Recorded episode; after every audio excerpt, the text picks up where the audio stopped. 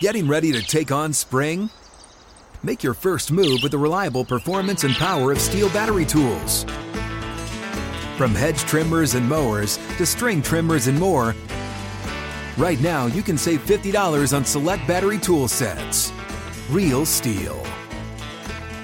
Offer valid on select AK system sets through June 16, 2024. See participating retailer for details. L A S I K, LASIK.com. Have a ton of questions about LASIK? You're not alone. That's why we created LASIK.com. One place where you can go to find every answer to every question on your mind. Like, how much does LASIK cost? How long does recovery take? How do I find a doctor? If you've been thinking about LASIK, go to LASIK.com now. Yeah, LASIK.com. Easy to remember, so you know where to start. L A S I K, LASIK.com.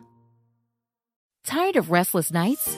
At Leesa, we know good sleep is essential for mental, physical, and emotional health. From memory foam mattresses to hybrids that keep you cool all night long, Leesa's mattresses offer exceptional comfort and support with free delivery and 100 nights to try out your mattress in the comfort of your home. For a limited time, save up to $700 off select mattresses plus two free pillows. Go to leesa.com slash iHeart for an additional $50 off mattresses and select goods. Exclusions apply. See leesa.com for more details. This is the Steelers Preview Show on WDVE Pittsburgh. Here are your hosts, Mike Prisuta and Matt Williamson. Good evening and welcome to another edition of Steelers Preview. I'm Mike Prisuta along with Matt Williamson. We're going to be here until 8 o'clock tonight on your Steelers flagship 102.5 DVE and SNR, getting you ready for the long awaited showdown in Nashville between the Steelers and the Tennessee Titans. Normally, we kind of ease into it. Matt and I like to set the stage a little bit, but uh, we're going no huddle right out of the chute tonight because uh, we've got a chance uh, to engage with a very special guest. And when John Burton of News Channel 5 in Nashville tells you, hey, I got to come on early or I'm not coming at all, you bring him on early because John Burton is that type of guest. Uh, if you remember him from his Pittsburgh days, you remember him as one of the hardest working uh, most informative and uh, most fun having guys in uh, the Western Pennsylvania area. John, great to catch up with you. Thanks for giving us a few minutes tonight. Mikey, always a pleasure, and you'll be happy to know I'm still having fun down here in Nashville. yeah, I, I, suspected you might be. I got a little firsthand look the last time I was down there. Sorry, I'm not going to make the game this week. No travel for Mikey this year. It's uh, it's a COVID thing. But I, I wanted to start with the Titans from this perspective, and tell me if this is a plausible theory or uh, if it should have holes shot all through it. This to me looks like a team that really is that cliched. Uh, the sum of the whole is greater than the sum of the parts. Not that there aren't very good players down there, but what the Titans were able to do, going through everything they went through, and then coming out and smoking Buffalo the way they did. Uh, it looks like a team that uh, is a team to me. They're playing for the coach. They're playing for each other. They're playing like they were just getting started last year with that playoff run. Yeah, I think you nailed it. You know, and it starts with a belief. It starts with a belief that comes from their head coach Mike Vrabel and uh, his staff. And you know, they're starting to believe now, no matter what the circumstances are, we can overcome it. You know, you look at four of their first five wins this year you know, they, they've come down to the wire, but there's such a belief that they're going to make the necessary plays in the clutch situations that are going to help them get the win. I mean, that win over Buffalo really is the only rocking chair win that they've had. You know, the their other four wins were, you know, last second drives. You know, this past game against Houston, Tannehill had to drive them down in the final seconds just to tie the game, and then they won it in overtime when they won the toss. So there's a strong belief, and like I said, it comes from Mike Vrabel and you know, he's very much like a Mike Tomlin or a Bill Belichick, very no nonsense, very structured, very no stone unturned. And it just, you know, he expects his players to go out and perform and he sets the platform and they go out and deliver. And, you know, there is some talent on this team, but, you know, if if you want to say maybe they're playing a little bit above their talent, I, I think you could. I think that is a fair assessment. But yeah, there's just a strong belief system that no matter what, they're going to get the job done in the end of the, at the end of the game.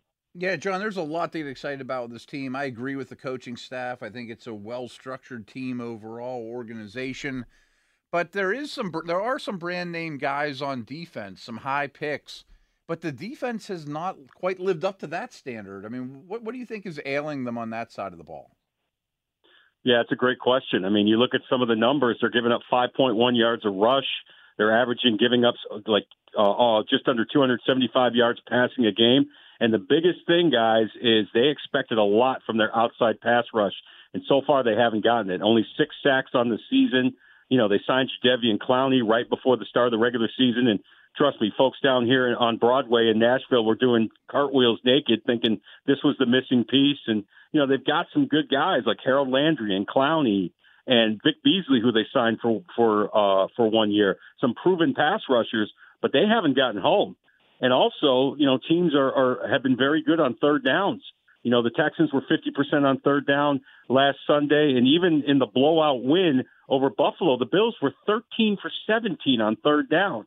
You know, that can't happen, especially as you play better teams. You know, Steelers coming in this week, they got to go out to Baltimore, they got to go out to Green Bay. So, uh, for whatever reason, it's not clicking. I think a part of it is, you know, when the season ended last year, Dean Pees, who Steeler fans obviously are very familiar with from his days in Baltimore, he was their defensive coordinator. He decided to retire, and Mike Vrabel made the decision we're not going to bring in a DC, and it's basically him and the outside linebackers coach Shane Bowen sharing duties. And you know, my flags kind of went up when that was announced that that was the plan, and I don't know if that's working right now. We'll see how the season progresses, but yeah, lack of pass rush and and not being able to get off the field on third down um, hasn't caught up to the Titans yet, but I got a feeling if this continues, it will.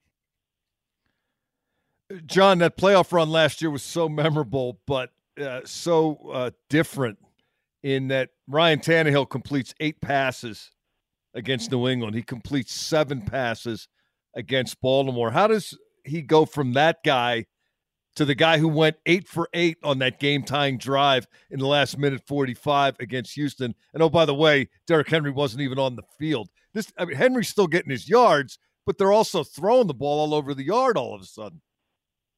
Well, I think it's a combination of Tannehill being comfortable in Arthur Smith's passing offense, uh, him having a number of different targets to throw to. You know, in all five games this year, Mikey, uh, there's been a different leading receiver whether it's A.J. Brown, whether it's Jonnu Smith, whether it's Corey Davis, who was their leading receiver in the opener. Uh, heck, you know, Anthony Firkser, who was like the second string tight end, he had eight catches for a buck 13 against Houston. And he's a guy that, you know, he's not exactly the second coming of John Mackey or Kellen Winslow. You know, uh, Tannehill's ability to spread the, right. Thank you. Thank you for the Giants reference. I need it. Um, you know, Tannehill's ability to be able to spread the ball around and find different receivers and the confidence that he's playing in right now. He's spinning the ball beautifully. He really hasn't thrown that one pass all year where you say, what the heck was he seeing on that? You know, it wasn't exactly like Baker Mayfield, you know, giving up an early Christmas gift to Minkah Fitzpatrick last week. We haven't seen those type of passes. And Tannehill's capable. You know, you got to remember when he took over as a starter last year in Week Seven, the Titans were two and four. Marcus Mariota was the starter. Titans were only averaging about 16 points a game. That average shot up to 30 points a game once Tannehill took over. I think in those two playoff games, Henry was was running so well, and the offensive line was controlling the line of scrimmage so well. So basically, they were like, "Hey, let's stick with with uh, what's working." But the Titans have grown to have a lot of confidence in Ryan Tannehill, especially in these late game situations. That you know he can he can find the open receiver. He can uh, work the offense. He can work through his progressions, and he's playing with so much confidence right now. And listen, people, I, I understand people have a lot of different differing opinions, right, about Ryan Tannehill. You know, is he a top five quarterback? I don't know if I would say that, but I could tell you this: right now, he's playing like a top five quarterback. Yeah, a, lot of good stuff there, and I agree with all of it. And um, I think it's impressive how he's spreading the ball around. But you mentioned AJ Brown. I, I, if you if I got to pick one receiver in this league to have on my team going forward, I'd have a hard time not taking AJ Brown. I mean, he looks like Terrell Owens to me. I mean, I'm not sure that the Steeler fans realize what they're tangling with with this guy. Well, first of all, let's hope he's on the field. He didn't practice today. Right. Uh, he practiced yesterday, did not practice today. But you're right. AJ Brown is that total combination of you know great hands, great route running, and a great ability after the catch. You know, he becomes a running back after he catches the football. Does he have blazing four two five speed? No, but he's got good uh, foot speed. I've never seen him get caught from behind, and you know he's a guy that like that will attack the football in the air. He'll take on tacklers. He's not a guy that's going to catch the ball and then look for a place to hide. He's very aggressive with how he runs after the catch, how he attacks the football while it's in the air. And this is a guy that you know they got in the second round last year, and not a lot of people knew about him even here uh, you know, in, in, in the smack, smack dab in the middle of SEC country. But yeah, he had a brilliant rookie season last year. And if he can stay healthy, he's going to be a big part of this offense going forward. He's clearly their number one target, but you know, his biggest problem right now is staying healthy. And, you know, he missed a couple of games with a, with a bruised knee, came back last week, caught a couple of touchdown passes, caught the, uh, a touchdown pass when he returned uh, against the Bills uh, a week ago on Tuesday. But uh, that's the biggest thing. That's the only thing holding him back right now is health. This guy can be as good as he wants to be if he can stay healthy. And you're right, he's one of the top wide receivers in the NFL. Not a lot of people know about him, but if he keeps going on the path he is, they will very soon. Yeah, I'm with both of you guys. I mean, they list him at six foot, 226 pounds he looks way bigger to me and he plays way bigger to me and i think he's just getting started just just scratching the surface. But one guy who is as good as he can be is Derrick Henry and uh, JB you get to see this guy more regularly than I do but uh, I watched the Houston game and I thought I saw at least three defensive backs bailing you know, making the old business decision at various points in that second half. And I asked Cam Hayward of the Steelers about that, and he said, "Oh my God, I saw the same thing. I, I couldn't believe it." Does this happen all the time with this guy? I know it's a cliche that you know big bruising backs make guys not want to tackle them, but I, I thought in the NFL that was more cliche than than an actual thing. But uh, it, it apparently it's happening with Derrick Henry. Well, Mikey, I got to be honest with you. It reminds me of you know my days in Pittsburgh covering the Steelers when Bettis was there in the fourth quarter. When you get that big back going into the second level, into the secondary in the fourth quarter of a game, and these little defensive backs are tired, the last thing they want to do is get a shoulder into that guy. And you see a lot of uh, you know a, a lot of uh, players try to take Derrick Henry up high. You saw what he did to Josh Norman with that vicious stiff arm. And yeah, he's he's a guy that will make you make a uh, a business decision. But not only is he big, not only is he powerful, the breakaway speed, guys, that 94 yard touchdown run, there were guys that looked like they had angles on him, and he just, with every step, he got further and further away. You know, uh, I grew up in the 80s. You know, I didn't get to see Jim Brown run, and I was too young to really know what O.J. Simpson was doing. Of course, I'm talking about pre-double murder, uh, allegedly O.J. Simpson. But you know, my guys growing up were guys like Herschel Walker and Bo Jackson, 230 pound plus guys with breakaway world class speed. And Derrick Henry's in that class. So he's the total package. And the one thing he's really been working on is his pass catching out of the backfield as well. He's worked extremely hard on that. So he's a combination of freakish skills. The guy's an alien. The guy works his butt off, and he's one of the most finely conditioned athletes in the NFL. I mean, he broke that 94 yard touchdown run. He didn't even look like he was breathing heavy.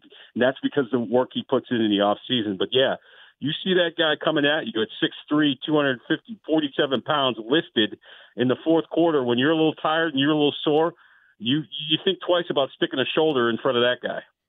The conditioning issue is a great one you brought up. I mean, it's amazing. To your point, and in the fourth quarter, he's fresher than ever. December, he's better than ever. I mean, as things go on, he gets better really good point. The uh, the offensive line, I just wanted to get your take on real quick. I mean, I think they're sure.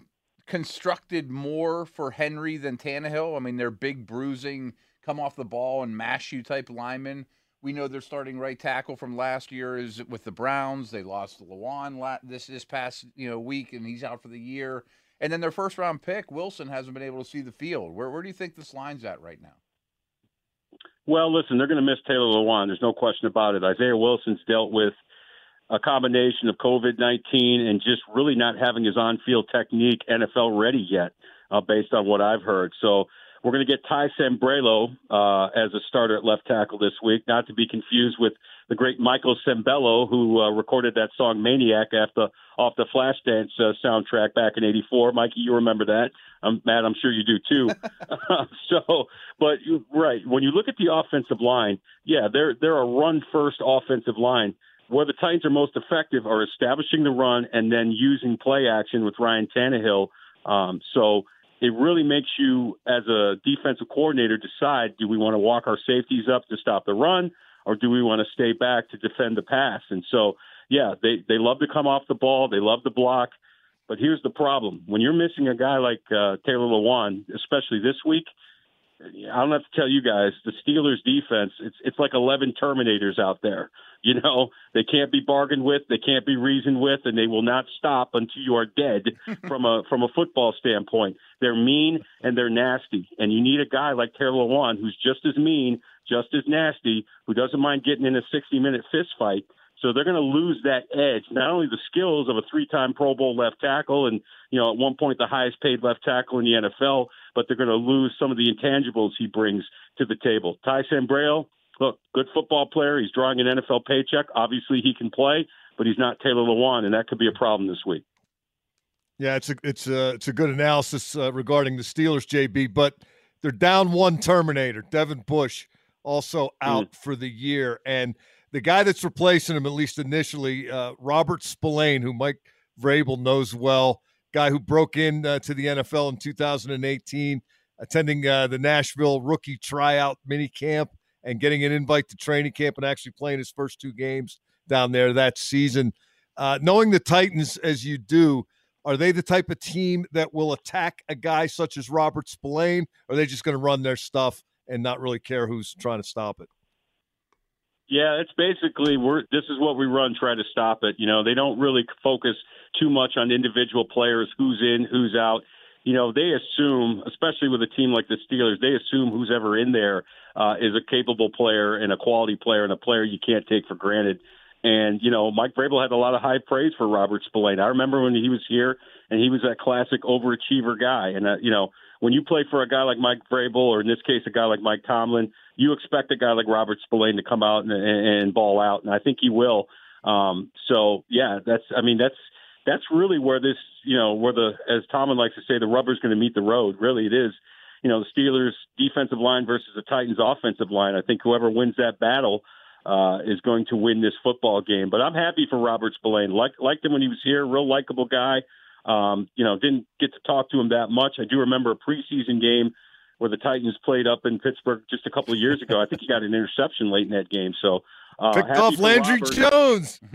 there you go. There you go. So yeah. Um, so everybody down here is certainly happy for Robert getting a great opportunity, but you know, much like Ty Sambrailo, you know, uh, replacing Taylor Lewan, he's not Taylor Lewan, and Robert Spillane is not Devin Bush, obviously.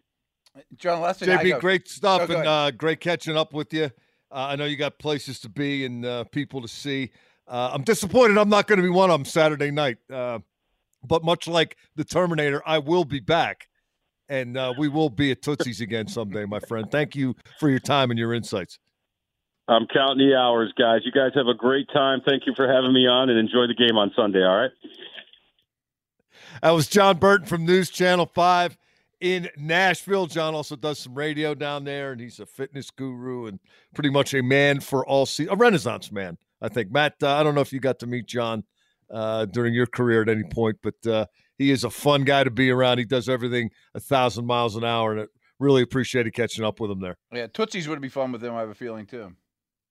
It's uh, it's not bad. Uh, that's going to do it for our opening drive. We got it down the field in a hurry. But uh, a lot more to come tonight, uh, so keep it right here. Uh, Matt and I are going to be here until 8 o'clock, breaking down Steelers Titans uh, right here on Steelers Preview. Comes to you every Thursday on your Steelers flagship, 102.5 DVE and SNR. Back to the Steelers Preview Show on DVE. Welcome back to Steelers Preview. Mike Prisuta along with Matt Williamson until 8 o'clock tonight. Matt, we didn't even get a chance to say hello. We had to get John in and out because he's a busy guy. But uh, were you able to keep up? You didn't need to tap your helmet and come out of the game there and get a blow. able to complete the uh, two minute drill there to start? Yeah, right off the bat, come out swinging like you said, and that might be what kind of game we have too. It could be a high paced, you know, two undefeated teams. I'm I'm pretty psyched up for this one. Yeah, it's uh, it's going to be worth uh, the wait, I think. Although I would have preferred that it went off as scheduled a couple of weeks ago. Uh, you did hear, uh, if you just, uh, if you, excuse me, were with us for our first guest, John Burton of News Channel 5 in Nashville. You heard him mention A.J. Brown added to the Titans practice report today, did not participate knee. He was not on the list yesterday. Matt, does this sound as if it's one of those, ah, something's a little off, take a day off? Uh, I usually don't worry as much when there's a did not participate. I would think if he started but didn't finish, it would be worse. Right. Uh, that's my uh, initial hunch. I mean, it's always hard to comment on injuries, but he's so valuable to them. I mentioned how much I, you know, uh, love his game and what he can be. And, you know, John mentioned, I mean, injuries have plagued him a little bit in his short career. Uh, I, I, my hunch is let's just we'll, we'll, AJ will be fine. Let's just keep him off the field to ensure his health for the big game. Jadeveon Clowney, uh, full participant. He was dealing with a little bit of a knee. Uh, the tackle Isaiah Wilson, we talked about him a little bit with John Burton, did not practice again. Illness. That's been a disaster. Yeah. Uh, what a mess. They've got nothing out of their 29th overall pick. And the team kind of set up, as you pointed out. They let Conklin go via free agency. They needed that guy to step in and uh, has not been there for them. Tight end Jonnu Smith ankle. He was a full participant, up from limited. Steelers have some good news and some bad news, as is usually the case at this time of the year. Wide receiver Diontae Johnson, a full participant for the second consecutive day. Guard David DeCastro, abdomen uh, upgraded from limited to full participant. Mike Tomlin had been optimistic about both of those guys at the start of the year. But Matt, Mike Hilton, uh, shoulder, did not practice for the second consecutive day. Looks like they got to figure something out at Nickelback as well as Devin Bush's inside linebacker spot. Right, right. And Hilton's had a really good year. We, there's been a lot of talk, obviously, about the Bush situation. Um, Hilton, they don't play a ton of three wide receiver sets, so this might not be the worst case, you know, time for him to miss. And I like Sutton quite a bit, to be honest with you. But some interesting notes. I mean, uh, all the numbers on Tannehill are tremendous, but they haven't done as well collectively. I don't blame him as much versus blitz as they have versus standard pass rush. And I think a lot of it stems from recognition issues with their with their pass protection. And two new tackles has a lot to do with that. And where I'm going with this is Hilton's just such a he puts offensive tackles in such a bind with his blitz coming from that short slot area. I wonder if they'll take that out of the equation with Sutton, or will they ask Sutton to give it a shot? Yeah, I I don't think uh, it's it's a valid point about the blitz aspect of their sub package. I don't know that you replace that necessarily, mm-hmm. but I don't think the coverage is going to be a huge deal. No. We saw a little bit of Justin Layne in the Cleveland game last week and uh, Steven Nelson moving inside in dime. We saw uh, Sutton moving around. I think they have the bodies in the secondary to cover adequately. I don't know if they replace Hilton's blitzing, but if he's got a bad shoulder, I don't know that I want him sticking it – into an oncoming Derrick Henry either. right. Uh, they're going to need Mike Hilton down the road. I'd like to see him not be a part of the road after being run over because he was in the wrong road at the wrong time. Real quick question for you. You mentioned Justin Layne. Do you think his stock is rising a little bit? Like they're excited to get him on the field?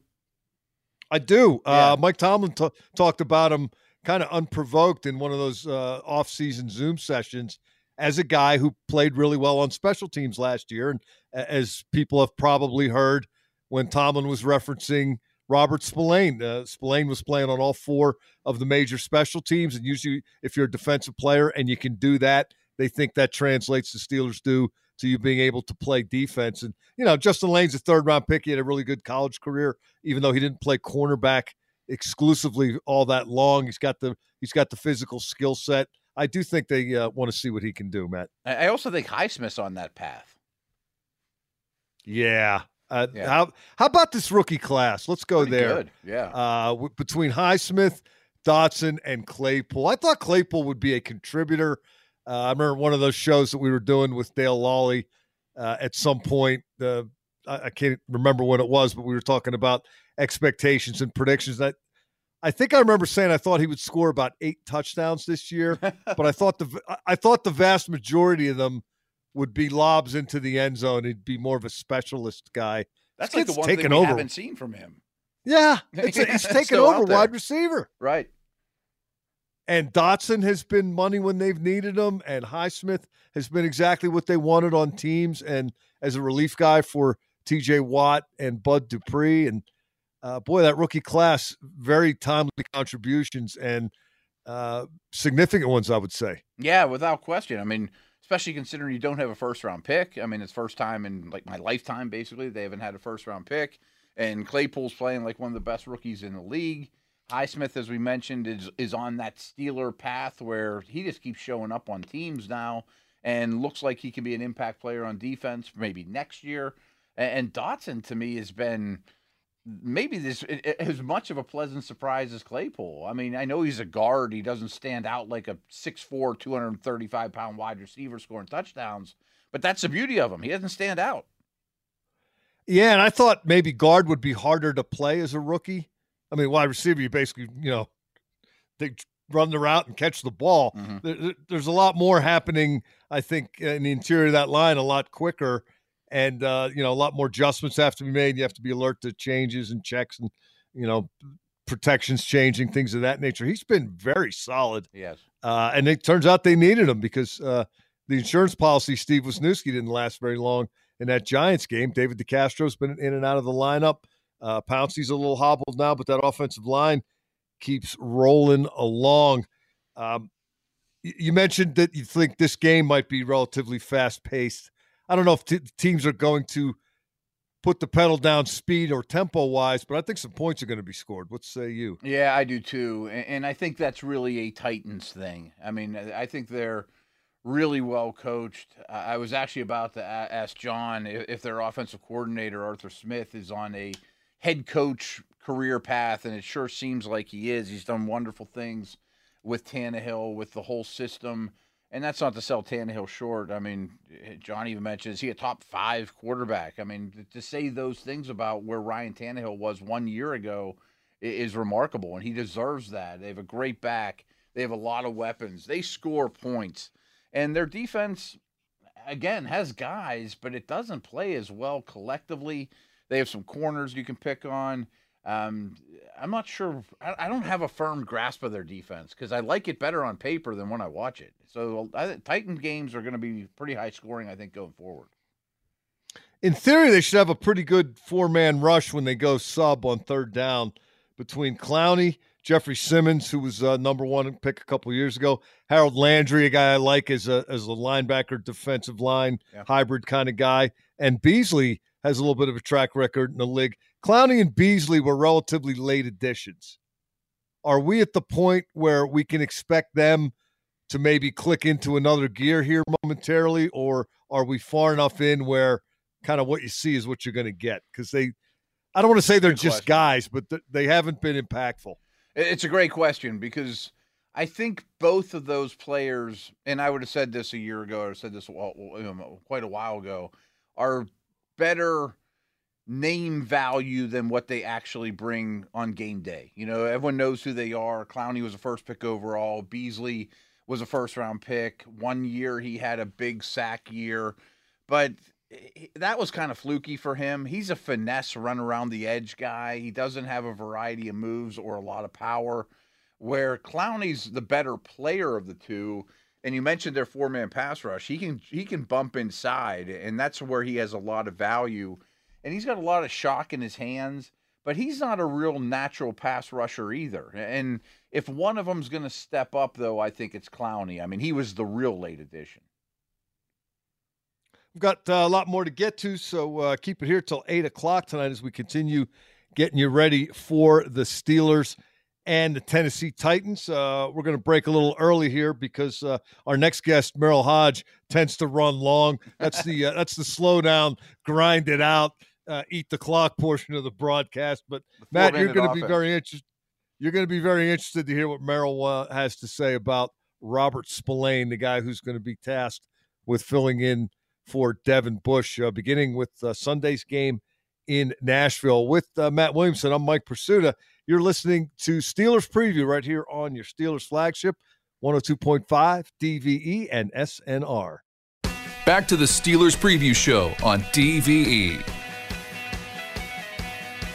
Welcome back, Mike Prisuta and Matt Williamson with you tonight on DVE and SNR until 8 o'clock, previewing the Steelers and the Tennessee Titans Sunday in Nashville. Matt, one thing I wanted to mention in the last segment, but did not, was that uh, Steelers defensive coordinator Keith Butler did a Zoom with the media today and said they are not planning on moving Terrell Edmunds from safety to an inside linebacker type position.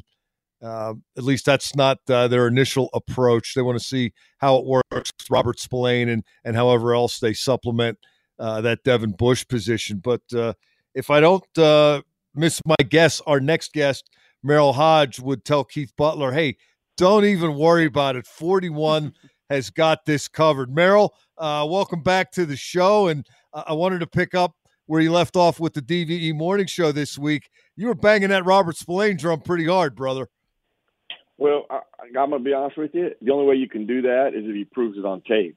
And I'm just going to tell you this: when um, the first thing you look for a guy who's coming off, let's let's put a perspective here so that your listeners understand, and, and because the Steelers fans are smart, they understand that this kid's probably got what one or two reps every week in the structure of the defense that he had to go play in. Okay, so first understand that that that's what he's entering into.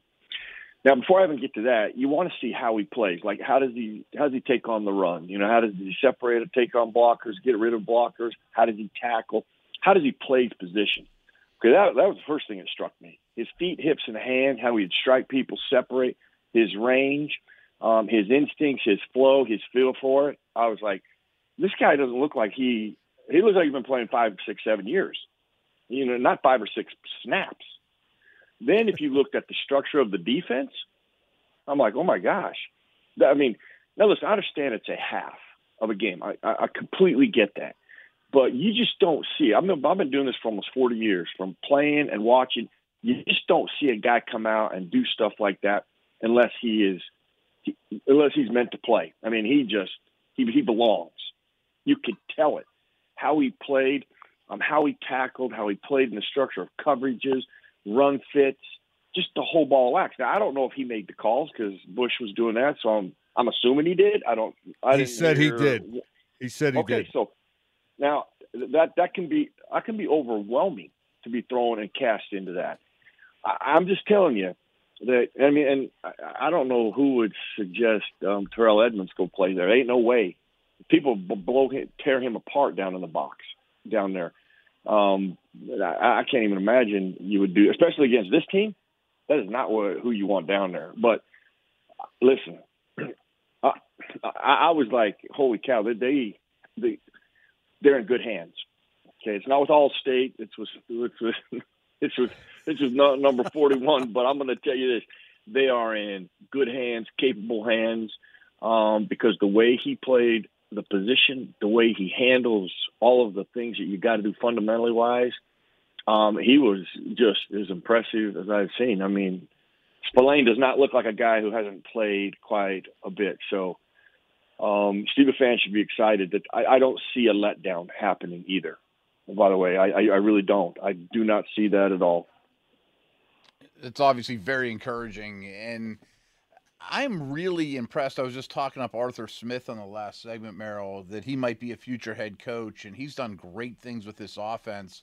I was curious what you think of you know the Titans schematically on that side of the ball. Well, here's something that they do. Listen, I think everybody knows Derrick Henry is a beast. Um, how you have to stop him as a runner. Listen, he has kryptonite. The kryptonite that he has, he's an upright runner. He doesn't have dynamic feet, and he doesn't move laterally all that well. So you ultimately have to make him play like that. That means the point of attack you got to win um, about 99% of the time.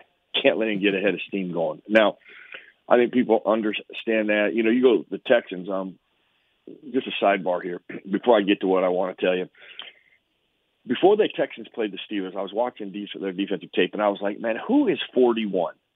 Like, who, what, what? I mean, because 41, I was like, "Is he a safety?" But I'm obviously I, I look, you know, he's obviously a linebacker but he doesn't play like a linebacker. I mean, he was never where he was supposed to be. Go back to that Texans game, the Titan game, the 96 yard run. Whose gap did he hit? 41's. Where was 41? He was stacked over the inside linebacker. Why was he over there? That's only, only he can answer that. It's not where you're supposed to be. um, just let me tell you this: I don't know who he walks into the meeting room with his def- with his teammates.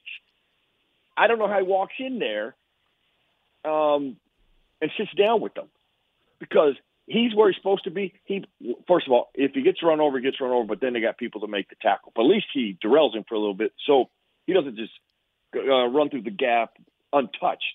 That's where he's supposed to be. The 56-yard pass play. Who is supposed to cover him? He has the flare responsibility. Both of those huge plays. So when I'm going getting to what they do well, which is kind of overlooked. In fact, the Minnesota game, they actually got back in the game because they do as good of selling run, hard run action where it looks like a run and they throw off it as good as the 49ers and the Ravens do. They're, they're really good at that. That got them back in, back in the game uh, against Minnesota. It's a part of their passing game that's truly effective. And people will go, oh, you got to run the ball. The more you run the ball, the more effective you are. And that is hogwash. That is 100% crap. No, you don't. If you sell run as a defender – I have to respect what I see initially, and that's ultimately why run action is so effective. Because I just want to, I want to, I want to pull the linebackers in and freeze them for just a second and create that void in the deep, uh, in between the secondary, the safeties, and the linebackers, and I had those big voids and those big gaps. That's ultimately what run action is. I get somebody out of position just for a half a second, and they've done a great job of that. So you have to really play with great eye discipline. Um, your keys have to be spot on. And listen, the more you put them in long yardage situations, the less effective that can be. You know, where they sting you is when it's second and short, third and short, um, second and reasonable, third and reasonable. That's when you get in trouble. That's when, as a defense, you know, you know, you, you're in trouble if they if they get in that situation because those run phase, that run action that they do, and the way they throw the football off it, and the way Tannehill has been as a decision maker has been just spot on to what they need to complement that great running game they have. Merril, getting back to uh, Spillane for a moment, and just before we go there, the Terrell Edmunds talk has been more of a uh, dime linebacker type of deal, not line up there on first and second down, but they've been kind of they've been kicking that around uh, ever since Mark Barron left, and they realized they yeah. might be a little thin depth wise at the position. Yeah, but you. Spillane, I, I don't dispute your analysis for a second of how he played against Cleveland. My question is how does a guy go to Western Michigan, which is not the end of the earth? I mean, it's in the MAC. His pro day included Chuck Chukwuma Okorafor. The entire NFL was there to watch it. He didn't get drafted, didn't get signed as a undrafted free agent, and had to go to Tennessee's rookie tryout camp just to get in the league. And now, two years later, he's going to start a game. How does this occur? Well, wish I could answer that. You know, uh, I didn't watch him in college, so I, I really can't. I can't answer that. But it happens all the time. How's Tom Brady going the sixth round? I mean, you know, yeah. um, you know, sometimes evaluators, you know, there's there's measurable evaluators and then there's football evaluators. Um, you know, clearly all of them missed this. You know, if, you know if they really studied him, and sometimes where you where you played, you know, and there's so many players available you know, gets overlooked. You know, somebody didn't evaluate him, and sometimes a measurable evaluator. Um, the way I've I've really learned how a lot of ways people study. There's measurable evaluators. They're looking at size, weight, height, you know, where he played, you know, not how he played, but where he played, which is absolutely garbage. But um, those guys to me can miss a guy versus a football evaluator. Um, but I, I can't answer that. I, I mean, but I'm just going to tell you this: the way he played the position, I'm going back to how he took on blocks, separated, I mean, got the ball carriers, how he tackled too, by the way. I mean, that was I was like, oh my gosh, I got a guy out there that's tackling now. That's that's that's a novel idea. You know, he brought his arms, he wrapped up. I I was just like, I was like, holy cow, that's not what I was expecting. I mean, because I told you of everything that usually when you see a guy come in um, to replace a guy, there is a certain drop off. There was not. I'm telling you, and I was surprised. He has great range. He moves well. He's got great speed. Um, he tracks things well. He's he had a good instincts. He fought he, he fought in the box well, and got to things. And I was like, geez, I'm like, like this might be this might be this this might be a diamond in the rough here. I'm just telling you, I I uh, they're in good hands. I'm just telling you, they uh, the guy, uh, and in the passing game, I thought he was outstanding in his coverage responsibilities, zone and man. That was impressive.